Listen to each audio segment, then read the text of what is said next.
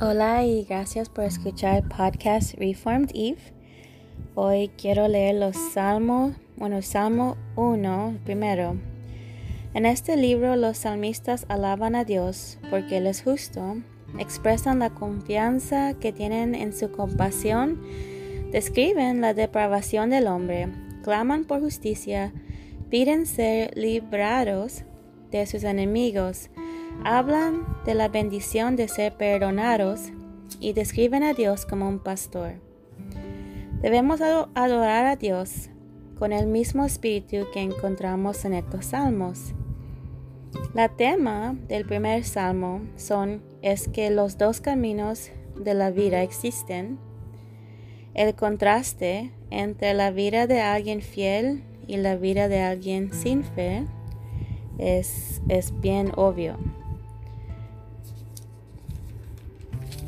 Dice, Bienaventurado el varón que no anduvo en consejo de malo, ni estuvo en camino de pecadores, ni en silla de escarnecedores se ha sentado, sino que en la ley de Jehová está su delicia, y en su ley medita de día y de noche será como árbol plantado junto a corrientes de agua, que da su fruto en su tiempo, y su hoja no cae, y todo lo que hace prosperará. No así los malos, que son como el tamo que arrebata el viento. Por tanto, no se levantarán los malos en el juicio, ni los pecadores en la congregación de los justos porque Jehová conoce el camino de los justos, mas la senda de los malos perecerá.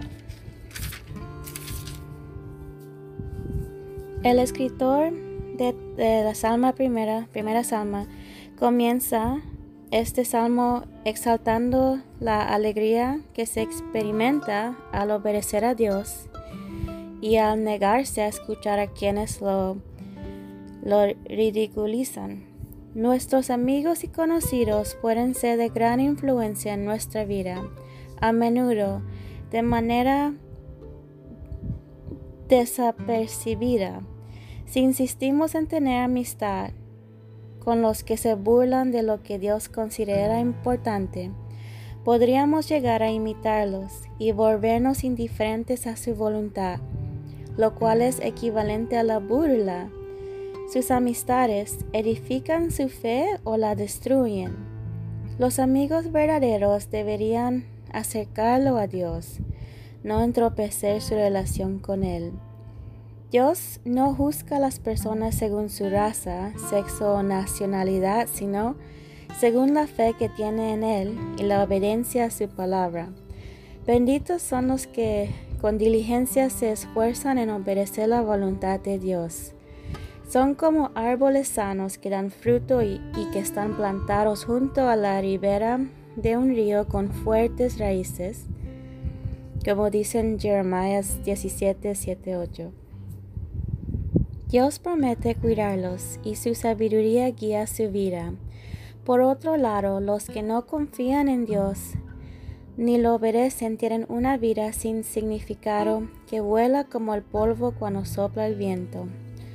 Solamente tenemos dos opciones, el camino a Dios, o sea, la obediencia, o el camino de la rebelión y destrucción.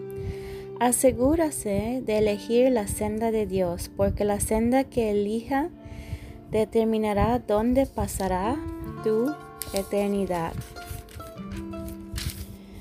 Usted puede aprender cómo seguir a Dios si medita en su palabra. Esto requiere que dedique tiempo leyéndole y pensando en lo que has leído. También debe examinarse a sí mismo y identificar las áreas de su vida que debe cambiar para vivir según la voluntad de Dios. Primero hay que conocer y meditar la palabra de Dios para luego ponerla en práctica diariamente. Si usted quiere seguir a Dios más de cerca, debe conocer lo que Él dice. Esta ley de Jehová en primer salmo se refiere a toda la escritura, o sea, los primeros cinco libros de Moisés, los profetas y los demás escritos. Entre más separamos de la palabra de Dios, más recursos tendremos para guiarnos en nuestras decisiones diarias, o entre más que sepamos de la palabra de Dios. Más recursos tendremos para guiarnos en nuestras decisiones diarias. Estos dos versículos contienen sabiduría básica. Cuanto más nos deleitamos en obedecer a Dios, más fructíferos seremos. Por otro lado, mientras más permitamos que los que ridiculan a Dios, ridiculizan a Dios afectan nuestros pensamientos y nuestras actitudes, más nos separamos de nuestra fuente de sustento. Debemos tener contacto con los no creyentes si queremos hablarle de Dios, pero eso no significa que debemos imitar su conducta pecaminosa. Si a usted le gusta la miseria, pase su tiempo con, con pecadores burlones.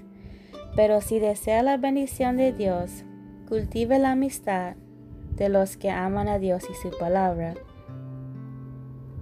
La expresión todo lo que hace prosperará no supone inmunidad del fracaso las dificultades.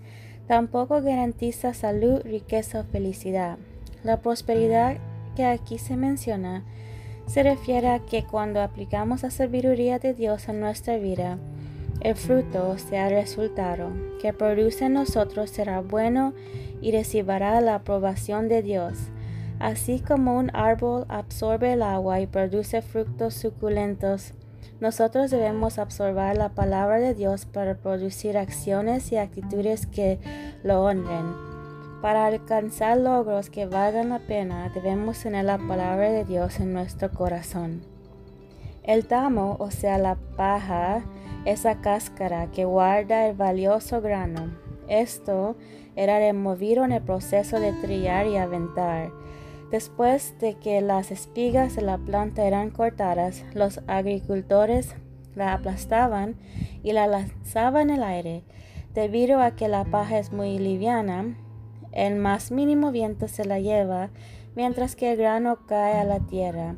La paja es un símbolo de la vida infiel que vaga sin dirección. El grano el grano es un símbolo de la vida fiel que Dios puede utilizar. Sin embargo, a diferencia del grano, nosotros podemos elegir qué dirección tomar.